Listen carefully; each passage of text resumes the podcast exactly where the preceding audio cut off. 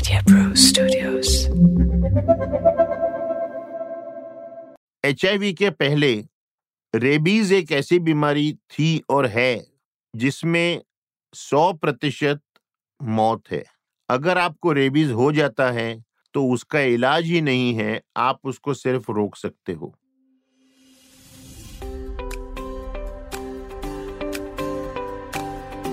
प्यारे भाइयों और बहनों, आप सब लोगों ने जितना प्यार हमें दिया है डॉक्टर साहब को, उस सब के लिए मैं आपसे धन्यवाद करता हूँ। आप लोगों में से बहुतों ने हमें प्रश्न भेजे हैं।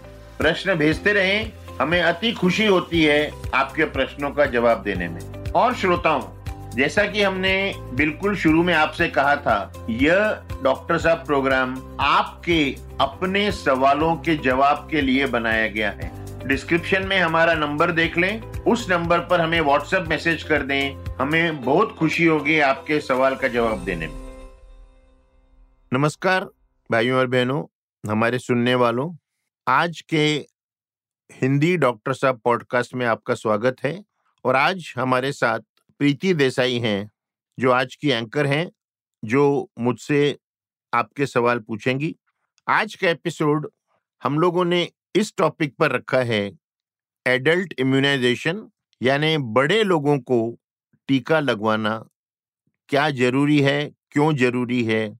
तो आओ प्रीति हम शुरू करें आज का सफ़र। सर नॉर्मली तो वैक्सीन बच्चों को लगते देखा है। बड़ों को तो हमने सिर्फ़ टेटनस लगवाते देखा है। कोई इंजरी नहीं तो चोट लगने के बाद। तो ये नया कंसेप्ट क्या है एडल्ट वैक्सीनेशन? प्रीति भूल रही हो आपने भी कोविड वैक्सीन लिया होगा ना? हाँ सर लिया है। और आप एडल्ट हो तो एडल्ट इम्यूनाइजेशन का एक उदाहरण मिल गया आपको। अब इसी लाइन पर सोचें जब कोविड शुरू हुआ था 2020 की शुरुआत में कितना डर का माहौल था। हम सब इंतज़ार कर रहे थे कि कब वैक्सीन आए। वैक्सीन आने के बाद हज़ारों की तादाद में लोग लाइन लगा के खड़े रहते थे अपॉइंटमेंट नहीं मिलते थे क्योंकि सबको डर था। कि कोविड हमें बहुत सीरियसली बीमार कर सकता है या हमारी जान भी जा सकती है। वैक्सीन बनाने वालों ने कभी ये वादा नहीं किया कि आपको कोविड नहीं होगा।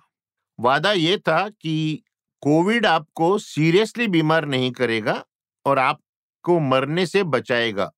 तो इसी तरीके से काफ़ी बीमारियाँ ऐसी हैं जो बड़ी उम्र में होती हैं तो उनसे बचाने के लिए हमने एडल्ट लोगों को वयस्क लोगों को टीकाकरण करना चाहिए या इम्यूनाइजेशन करना चाहिए? सर एडल्ट यूजुअली 18 प्लस को कहते हैं पर ये एडल्ट वैक्सीन किस एज से लेनी चाहिए? देखो कुछ वैक्सीन ऐसी हैं जो 15 से शुरू करना चाहिए और 15 को हम टीन एज कहते हैं। हम उनको बच्चों में नहीं गिनते क्योंकि 12 तक बच्चा फिर एक अलग कैटेगरी में आ जाता है। तो एक वैक्सीन है H P V human papilloma virus vaccine, जो 15 साल से 25 साल के लड़के लड़कियों को देनी चाहिए।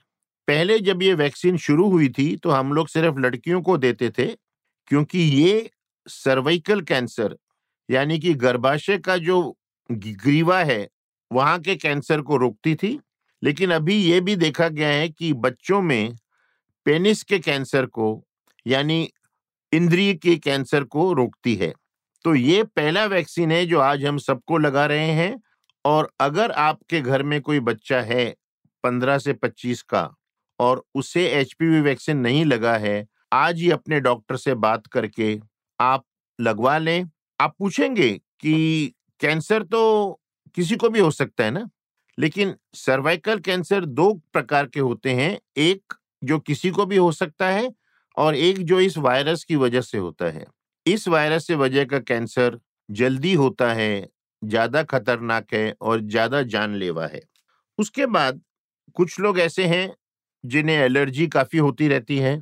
उन्हें मैं कहूँगा इन्फ्लुएंजा वैक्सीन साल में एक बार ले लें। पाँच साल पहले जब स्वाइन फ्लू आया था, एच वन एन वन, हम लोगों को समझाते थे कि इससे आप अपने को बचा सकते हो लोगों के मन में एक रेजिस्टेंस था हम क्यों लें?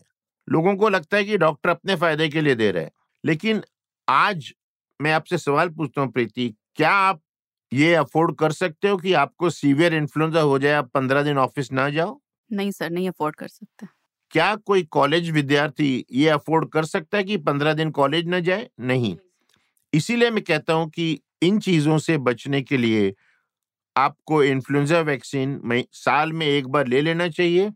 भले इन्फ्लुएंजा आपको इतना सीरियसली बीमार नहीं करता, लेकिन अगर आप उससे बच सको तो एक साल में दो हज़ार रुपया खर्चा करना कोई बड़ी चीज़ नहीं है।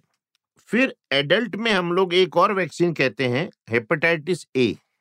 हेपेटाइटिस ए एक तरह का जॉन्डिस देता है, जो हमें अनहाइजीनिक खाना, अशुद्ध खाना या अशुद्ध पानी से होता है।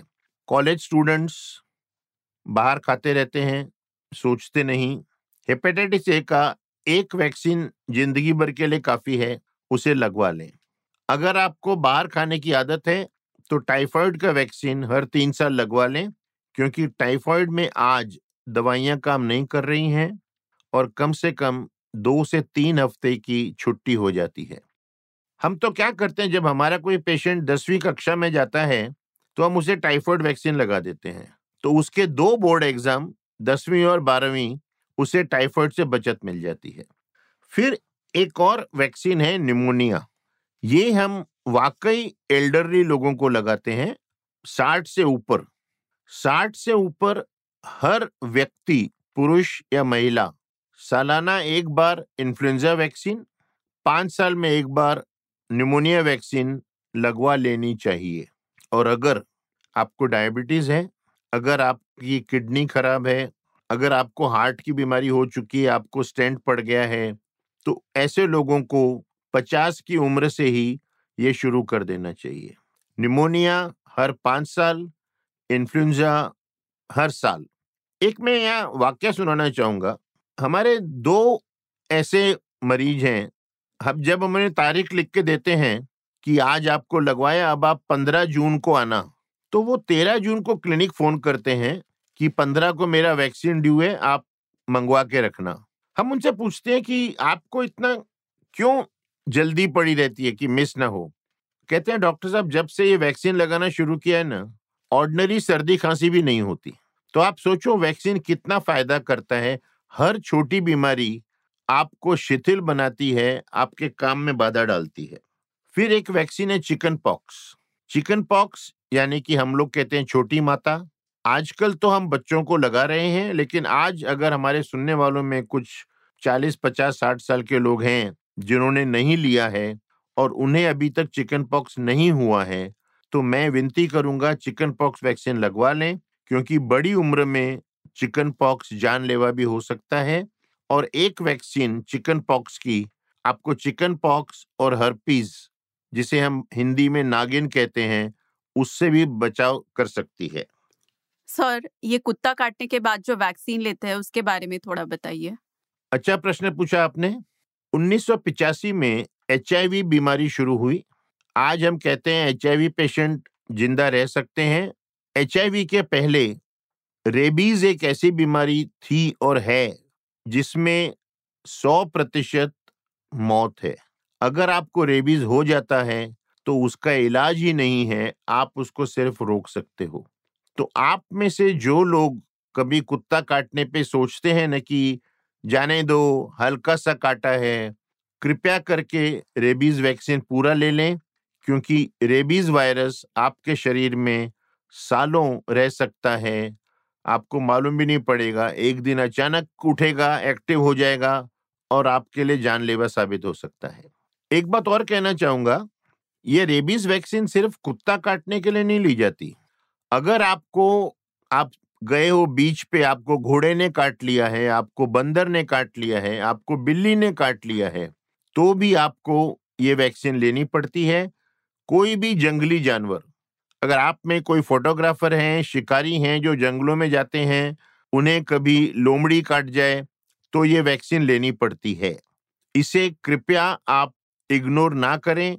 और दूसरी एक बात मैं समझाना चाहूँगा, आज अगर मेरे पास एक मरीज़ आता है कि मुझे नहीं मालूम कि यहाँ पे कुत्ते का नाखून लगा या दांत लगा है तो क्या करूँ? तो मैं कहूँगा, मैं भी नहीं बता सकता।